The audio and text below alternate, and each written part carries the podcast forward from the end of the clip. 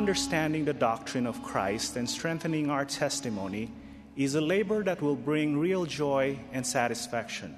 We need to consistently study the words of Christ as found in the Scriptures and the words of living prophets. For behold, the words of Christ will tell you all things what you should do.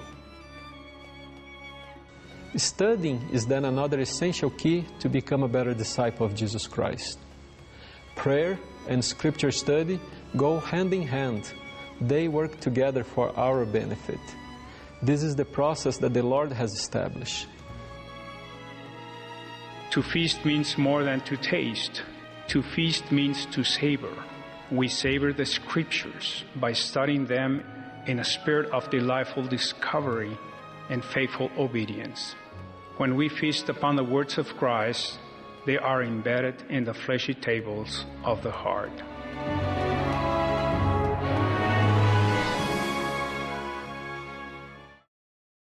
Yeah, so we're combining these two lessons of uh, Genesis 5, Moses 6, and then the other lesson of Moses 7 into one, because number one, I feel like they're pretty related. They both talk about, a lot about Enoch and a lot about kind of where we get from Adam and Eve and, and Cain and Abel and Seth to a few years down the line with with Enoch. A lot of the, the principles are the same in these two, but it's just interesting as we as we read in Genesis, it's like here's a giant thing about genealogy, right? Here's how everybody went. So and so begat so and so and lived for this long. Then he begat so and so and lived for this long. And it's not till verse 22 where it kind of talks about Enoch and it just says, And Enoch walked with God after he begat Methuselah 300 years and begat sons and daughters. And then in verse 24, and Enoch walked with God and he was not, for God took him. And that's really all it says in the Bible in this chapter about that because then it just goes on with the rest of genealogy, and it's like, wow, um, he was not. What does that mean? And then we go over to to Pearl of Great Price in Moses chapter six, and it's a lot more detail. Number one about the genealogy, but then also about kind of the situation that was going on with the people and how these prophets were kind of working to continue to teach the gospel to people who were more and more enticed by the evil things of the world and kind of just having a good time and not really taking things seriously and seeking out power and things like that. And then how the Lord sp- spoke to Enoch and what it meant that Enoch walked with God, right? What does that actually mean? Um, we learned a lot more about that in in the Pearl of Great Price. So I, I think it's really cool that we have both of those to go off of. Yeah, I I liked um. Well, I don't, and I do most of the time in the scriptures when it starts spelling out this person begot this person, this person begot this, I tune out. I'm like, nah, let's give me the first one, give me the last one, and tell me why it's important. That's not something that for me I ever understood well until I started realizing and asking myself, why would God do this? And it wasn't until I got into the Book of Mormon and I saw how important it was that there's always a line an unbroken line of where these records get handed off to from from Lehi to Nephi to Jacob and so on all the way to Moroni, right? And I think that symbolizes also a priesthood line of authority. Um, and it's it's interesting because in the in the Bible we see sections and parts, and even the New Testament begins with uh, one of them. I think it might be Luke or Matthew. It begins with the genealogy of Christ, his lineage, how he came through through through the stick of Jesse or, whatever, right? Um, and and so my thought is in Moses chapter six, verse five, it talks about in a book of remembrance was kept, in the which was recorded in the language of Adam, for it was given unto as many as called upon God to write by the Spirit of inspiration. And by them their children were taught to read and write and have a language which was pure and undefiled. Now this same priesthood, which was in the beginning, shall be in the end of the world also. And I think that's interesting because one, we learn in the Book of Mormon how important it was for Lehi and Nephi to have the plates of brass with them. Right. And then we saw uh, later on in the book uh, in in in Mosiah chapter one, it gives us a counter understanding of another civilization, or not a counter understanding, but another example of another civilization who came but did not bring that came to a promised land but did not bring scriptures with them and how they lost a lot of the commandments and they lost their their language and it wasn't a good thing right? And it's interesting to find this here because this precedes all of that to say god taught them to keep records he they were also taught to read and write to preserve their language and enhance it. And and and there was also there to um, teach their children. And it also talks i don't know if it means the priesthood also was this line of unbroken order but it's interesting that that verse is there. Now it says now this same priesthood was in the beginning and shall be in the end.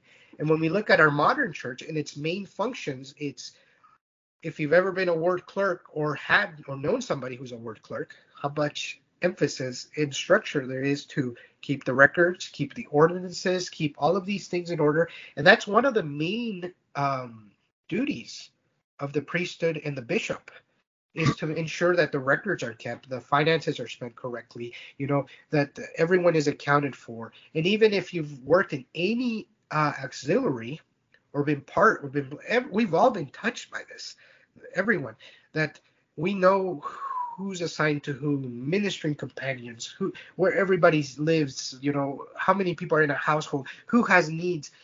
And there's almost like these temporal organization that the Lord expects. And then so then you can do spiritual things, you know? Right.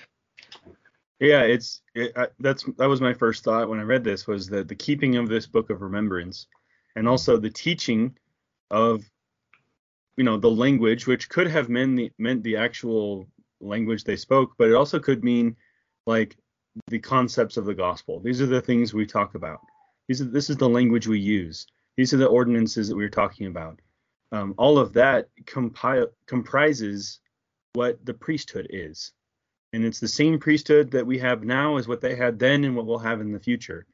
That this idea of keeping not only uh, like a, an action log of what we do, but also like the spiritual and like you were saying, spiritual and temporal things that we carry out, but then also teaching, having the responsibility to continue to teach the language that is pure and undefiled. The, the, that's the in my mind that's the gospel. That's the doctrine. That's what we're trying to teach is that keeping that that message the same throughout all these generations.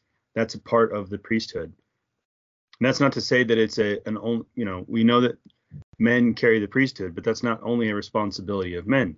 Um, it's it never says in here that you know only the men did this, but what it's saying is these actions, these responsibilities, fall on the priesthood to carry them out. Yeah, I I I always enjoy reading the scriptures and tying them to the Book of Mormon, especially when we're talking about the Old Testament, because when we dive really far into the Old Testament, we lose a lot of context and we lose a lot of information. And a lot of time goes by very quickly, and there's just not much information. That's why when you study the Old Testament, like we are this year, it's paired with the Pearl of Great Price because it's almost like we got an enhancement and a lot more details. Like you mentioned at the beginning, it talks about Enoch, and it gives us several sentences and nothing much. But then we go to the book of Moses, and it enhances the Enoch story, and we get way more insight into Enoch. And one of the chapters I really enjoy in the Book of Mormon that kind of speaks about this book of remembrance or or these plates or these record keeping is in Mosiah chapter one, uh, verse three, and this is King Mosiah, I think. He says, and he also taught them concerning the records which were engraved on the plates of brass, saying, My sons, I would that ye should remember that if that were it not for these plates which contain these records and these commandments, we would have suffered in ignorance, even to at this present time, not knowing the mysteries of God. For if for it were not possible that our father Lehi, or we could say Adam, we could say Enoch, could have remembered all these things to have taught them to his children, except it were for the help of these plates. For he, having been taught in the language of the Egyptians, or we could say the language of Adam, Therefore, he could read these engravings and teach them to his children, that thereby they could teach them to their children, and so fulfilling the commandments of God even down to this present time. And I really like that because it's it's a we we when we dive into the scriptures, we start seeing the Lord's pattern for helping us, giving us the tools, giving us responsibilities and commandments. That it's been through the through all he's like it says in the scripture, he's the same yesterday, today, and forever. You know, and and I like like I really really enjoy when these things come together and you start seeing that Adam taught his children, their children taught their children, and as they began becoming a large civilization, it turned into God calls these prophets to go to the people and say, "Hey, we got to turn from our ways. Remember what what are what is taught in the scriptures. Remember what God has given us, and what these scriptures are, and what the scriptures are to us is revelation. Revelation that's given to someone, and they write it down because it's precious to them, you know. And it may be that a lot of these revelations, you know, are things that we needed to pass down to our children you know? And so it is in our personal lives like we shouldn't uh, let these moments where you have learned something that took you to learn through your experiences about your life and your relationship with god are you communicating that to your children? And if you don't have children are you communicating that to those around you? You know one of the reasons i think would make one of the things that you know our fast and testimony meetings are for this exact same thing we get up to come and bear witness of the revelation we've received and the answers in the in the in the spirit that we felt in specific parts of our lives. So we can testify to others that christ is the christ you know that our heavenly father cares about us. That just as enoch was able to find unity amongst his people and and, and kind of turn the tide of their wickedness and, and bring people to god that we have these similar things that occur in our individual lives. And that's when the scriptures become alive because all of these stories, all of these patterns don't mean much until you start like applying them in your life and seeing that, oh, I understand about a promised land. Not because I've physically gone to a promised land, but because I was in a place I didn't want to be. And the Lord sent me on this journey. And as I gave myself to Him, I moved from where I was to a much better place. And so now when I read the scriptures, I see that Lehi went through this journey, or or Enoch did this, or, or Adam, and then later we get into Noah and, and Abraham and all, all these other great people. That their interaction and their their movement, their revelation, their their enabling their agency to to become more than what they are, is the same thing that God is asking of us in in, in our lives right now. You know. Yeah, I think it's also interesting when we look at verse 15 that this is why it was so important for them to keep that book of remembrance and to keep teaching that that language. Verse 15, and the children of men were numerous upon the face of the land, and in those days Satan had great dominion among men, and raged in their hearts. And from thenceforth came wars and bloodshed, and a man's hand was against his own brother in administering death because of secret works seeking for power. Satan is just as involved in spreading his ideas among people as the Lord is spreading the gospel and doctrine among his people. And it's interesting in this verse why did Satan have this dominion among men? Because people wanted power and because they did bad things to get it and to keep it. And it's, it became about control and restriction of agency. And that's really the opposite of what the gospel is, right? Where the gospel is trying to provide opportunity for choice, for agency, it's not about controlling one another. It's about working together in unity. And Satan was doing the exact opposite. And he was trying to propose to people, you know, you could be in charge of this whole thing. And maybe if you made a deal with so and so, he'd join you, and then he he could be your right hand man or whatever. And so you're starting these these conflicts and wars and bloodshed. And that's why it was so important to be like, hey, we need this book of remembrance. And if you think about the scriptures in terms of a book of remembrance rather than just like commandments or you know so and so begat so and so and so and so begat so and so it's like this is the collective memory of thousands of years of people. And this is how we can tap into the experiences and the learnings of all these other people for your benefit. All their memories compiled into these books so that we can be reminded of what we're supposed to be doing and we can be reminded of what our potential can be and we can look past these immediate instant gratification moments that the that Satan is always proposing to us and we can look back and say no you know what? I remember because of this book because of these texts what my purpose is and what my promises are from the Lord. We get short-sighted when all we want is power getting it and keeping it because in the long run none of that will matter right? In the afterlife it doesn't matter if you were a king or a servant.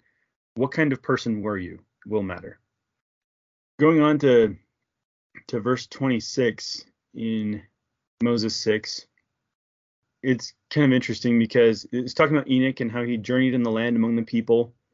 And it says as and as he journeyed the spirit of God descended out of heaven and abode with him. And he heard a voice from heaven saying Enoch my son prophesy unto this people and saying to them repent for thus saith the Lord I am angry with this people and my fierce anger is kindled against them. For their hearts have waxed hard and their ears are dull of hearing and their eyes cannot see far afar off. And for these many generations, ever since the day that I created them, have they gone astray and have denied me, and have sought their own counsels in the dark, and in their own abominations have they devised murder, and have not kept the commandments which I gave unto their father Adam.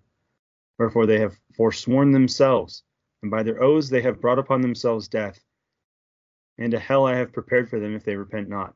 And this is the decree which I have sent forth in the beginning of the world from mine own mouth, from the foundation thereof, by the mouths of my servants, thy fathers, have I decreed it, even as it shall be sent forth in the world to the ends thereof. Instead of choosing to listen to the prophets and to the, Spirit, they've chosen to do things on their own in darkness. They've chosen to kind of separate themselves from uh, from the light of the Spirit. And it reminds me of the the whole initiative that the brethren have been doing about hear Him, and how they've tried to show us different ways that we can hear Him we can get revelation from the Lord directly for us. And uh, when when we aren't paying attention, when we aren't listening, when we're just trying to go by our own devices, it's kind of like what we're doing, like what these people are doing. We're kind of doing things in, in darkness. You know, it's like holding a flashlight but never turning it on, and you're just walking around trying to find your way around a, a dark room and you're holding the flashlight, but you're never going to turn it on because you're like, no, I can do it. I don't need that help. You know, it's like, why wouldn't you use that? It seems so logical that you would, but in so many ways, I think we get stubborn or we get afraid of what it might actually mean for us to to see everything and to know what we need to be doing that we don't turn the flashlight on. And instead, we prefer to just kind of stumble around until we happen to come across the things that make us happy in real life. And so I, I think it's interesting that he's basically telling Enoch, look, you got to go and set these people straight because they're doing all this stuff and they're not getting any better, right? I think it's interesting what the what the difference that having like we know Adam walked with God, and a similar phrase is used with Enoch walked with God. And I'm curious, and then we have this contrast of these people who, like you said, are like kind of walking around without a flashlight in darkness, and then I think in verse in Moses 7 verse 36, well Moses 7 verse 35 where it says, "Behold, I am God, man of holiness is my name, man of counsel is my name, endless and eternal is my name also. Wherefore I can stretch forth my hand and hold all the creations which I have made, and my eye can pierce the ball. And among all the workmanship of my hands, there has not been so great wickedness as among thy brethren." So and then it goes to say why, like, hey, because they made Satan their father. And misery should be their doom, and the whole heaven should weep over them, even all the workmanship of my hand. Wherefore should not the heavens weep, seeing that all these should suffer? And this is this is when Enoch asked the Lord, Hey, how can you weep? You're so great. How can you weep? And he then he uh, explains his title, and I I find that interesting because when we walk with God, it creates a much needed perspective for us to keep in mind. When we don't walk with him, we can fall prey to the lack of perspective. I, I don't know if that makes sense, but one of the things that keeping the Lord and his gospel in perspective does for us is it helps us see the context of our interactions and and that it's okay that others around us have their truths. You know, we, we use that, Mhm. this is my truth. Right. And what people are trying to say is, I think they're trying to say, from my experiences and my perspective, this is what makes sense to me. Right. And then you get someone else who's like, oh, I'm going to speak my truth. And it's not that it's false or it shouldn't be diminished. It's just they have a different perspective. And when I and when we link ourselves to all, a lot of individuals who have a lot of various perspectives, we can't elevate our understanding. It sure helps, but when we link ourselves to God, whom is a man of counsel, a man of holiness, endless, who can see all the creations, who can pierce everything, then he can guide us to have a wider, true perspective. And I feel like it's not one or the other. I think we have to value other individuals. We have to value their perspective. But at the end of the day, we have to say, well, what is the truth? And that is what Jesus Christ represents. And that's why also he is our savior because through his atonement, he knows what your truth is. He knows what your perspective, what the road that you're traveling. And because of that, he can help you go from that your perspective to his perspective. And that's where this alignment comes into play. And when we align ourselves with God, we start to understand one ourselves better, but also we begin to have understanding for others. And I think that's where charity comes from, is when we're able to see others in their perspective. We don't condemn the sinner, we condemn the sin, or we don't condemn them for their faults, but see their potential and start seeing them with the pure love of Christ, which I think is the goal of all the disciples of Christ is to become like him. That's much harder to do because I think part of the reason he is whom he is and his understanding is so deep is because of the atonement. Right. Now we get can get a glimpse into that by using that atonement on ourselves, you know? Then we begin to understand, hey, how how much I thought I knew yesterday, how much more I know today, and just the funniness of how ignorant I was before I knew what I know now. I can see that others whom instead of casting them off, they just need the opportunity to know a little bit more and they can they can know what I know.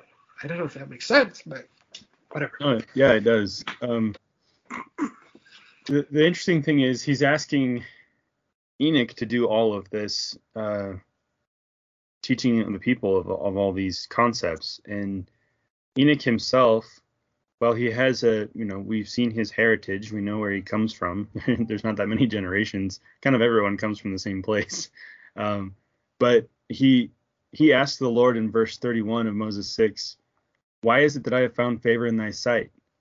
I am but a lad. Okay, he's like, how old was he at this point? 65? Something like that. I am but a lad, and all the people hate me, for I am slow of speech. Wherefore am I thy servant? And I think that's a common response among a lot of the prophets that are called by God. Uh, you see it later with with uh, Moses saying the same type of thing. You see it several times in the Book of Mormon where people are like, "Look, I I don't know if I'm the right guy for this. You know, I don't know if I'm if I'm really prophet material."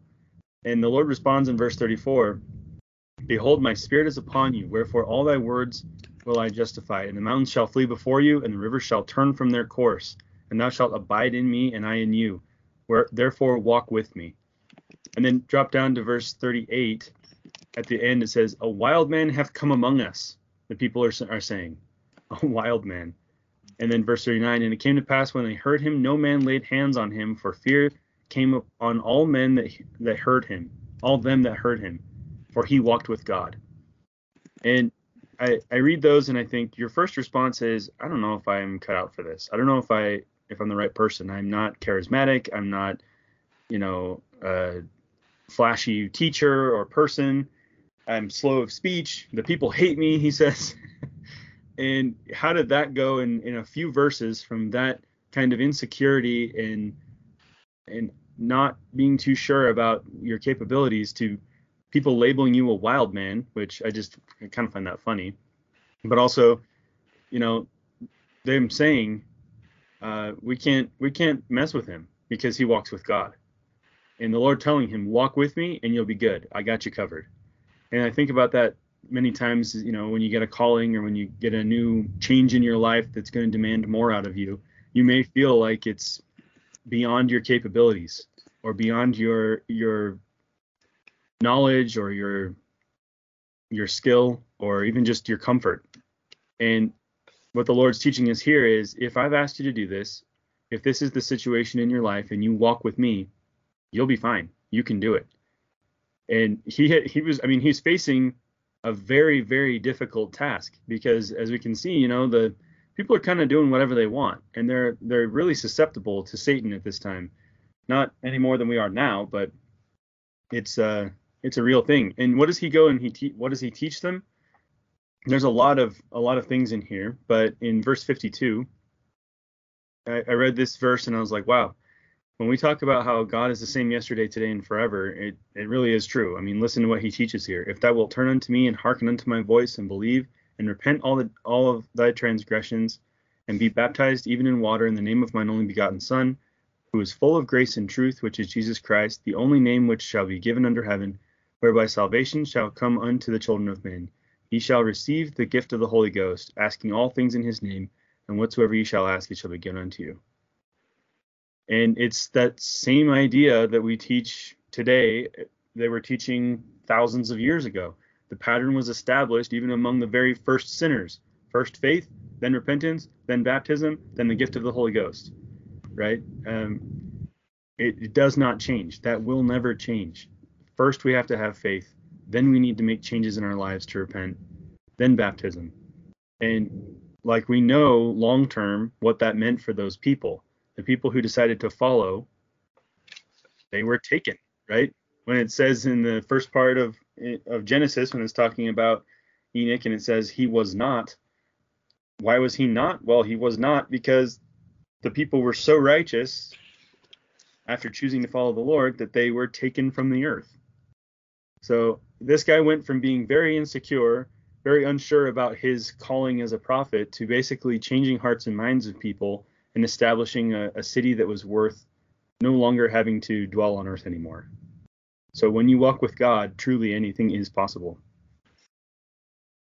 So the other the other concept I wanted to bring up was in Moses 7:18. It's a very famous scripture in, in Pearl Great Price.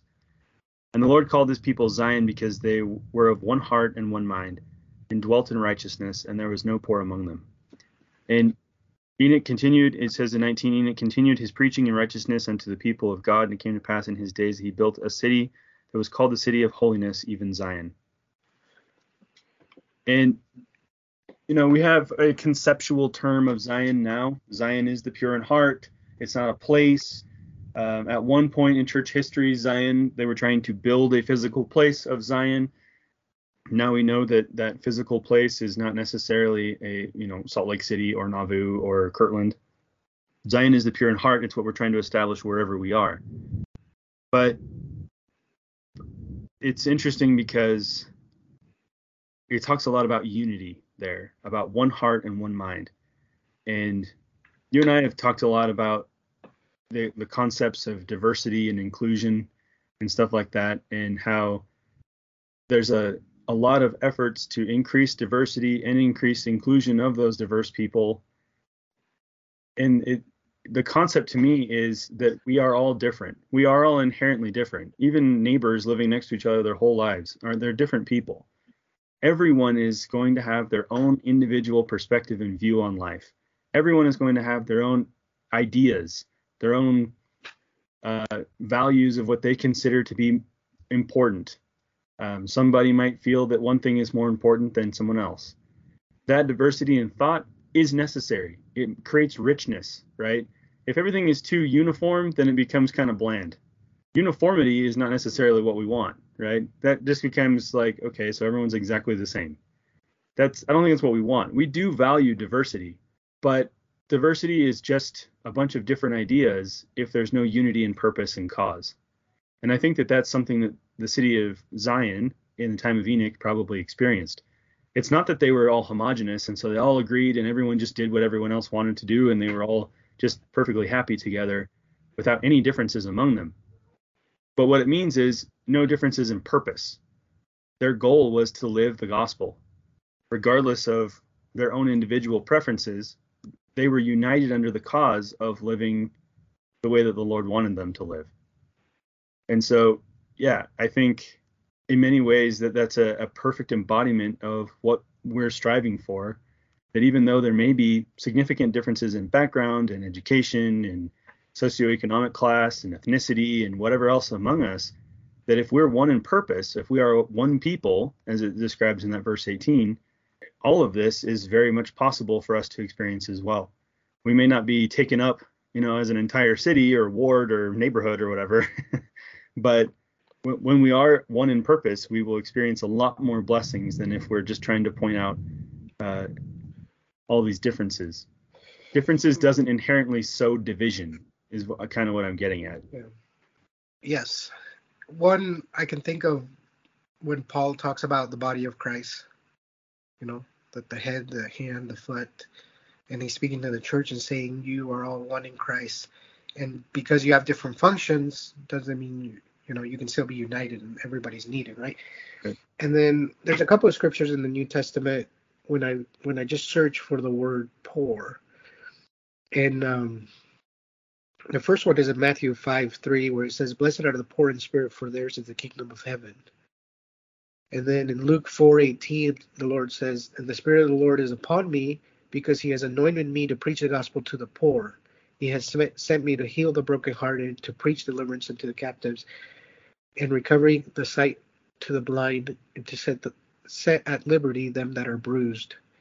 And in Matthew 19, 21, it says, Jesus said unto him, If thou wilt be perfect, this is when he's talking to the, the rich, the young rich man. Uh, if thou wilt be perfect, go and sell thou sell that thou hast and give to the poor, and thou shalt have treasure in heaven, and come follow me. And I think that's interesting in in when I think about how Christ views the term poor, and when he speaks about the city of Enoch, that there was no poor among them. And if I look at poor as not just monetarily lacking money, but as lacking spiritual nourishment, lacking uh, recognition, uh, not being taken care of, not being included in the group, you know, all of these terms that are that seem to resonate with what Christ is saying about blessed are the poor, for ye shall inherit the earth. He's going to a people who are not they're like in the outskirts of society, and he's telling them all of this that you wish you had, I actually have made it for you. And and when he talks to people when he invites us to sell what we have and give it to the poor or to go preach the gospel to those that are poor he's not i think what he's saying is what he has is meant for everyone. And when in, when we begin to live and we start um, putting people almost in like caste systems and we start treating each other based on value over currencies we've created we're not using god's currency where he's saying the worth of one soul is hmm. great in the sight of god. We're saying the worth of your 401k account or what kind of job you have or or the kind of shoes you have or how many followers you have that's the best worth. No he's saying the opposite. It's like i am here for the people for the individual. And when i look at the city of enoch i love the story because it's one example i always try to keep in mind there's a lot of examples of like what heavenly father did to sodom and gomorrah the cities you know there's examples of like in the Book of Mormon of great destructions of city being buried by uh, mountains or the sea or just I don't know all sorts of things because of wickedness. But Enoch, the city of Enoch, stands as a shining beacon that the the ultimate design of man was never meant to be a failure. It was never meant to be chastisement or punishment, which is sometimes how people view the scripture, especially the Old Testament. Yeah. But right from the beginning, the Lord is giving us an example that if done right, all of you can can can embrace the gospel and nourish each other and be united and you you you graduate, you know, almost like they graduated and they're got taken into heaven. Well, and think of, think about the difference between the people that were living in the city of Zion, the city of Enoch, and those that didn't want to participate in that and didn't want to follow Enoch. Like the differences that were happening in the world were so great at that time. It seems you've got these people that are living so righteously, and I, I totally agree with you about that concept of poor. It's not money. Um, I think it's it could be money, but it also has to do with like what are their needs? Are all of their holistic needs being met? Are their spiritual needs being met? Do they have adequate food? Do they have an adequate home? You know, is everything like I'm caring about you so much that every aspect of your life is my issue too. And when everyone started looking at each other that way, and they started living in a in a way that was like, is everyone okay? Is everyone taken care of? Then it was like, all right, well, we're living in a way where everyone has their physical needs met and we're meeting each other's spiritual needs. Like, what else is there to learn? What else is there to do? You know? And then Lord was kind of like, nothing. You're you're being translated now. You've you've got you figured it out. You're following what I've what I've asked you to do. And then on outs on the outside of that, you've got all these people that are like, we want nothing to do with this. And that juxtaposition I think is really interesting because like you said, I, I don't I don't think we really recognize this story as much as we ought to because it's overshadowed by all these other stories of just doom and destruction and the Lord saying, I'm going to rain my wrath upon you. You know, that did happen too. But it's not the only thing that happened. The Old Testament is not just a vengeful God, you know, that floods the whole earth and kills everyone. It's also a Noah on an ark. It's also all these people that are trying their best to do their best to follow God and receiving blessings because of it.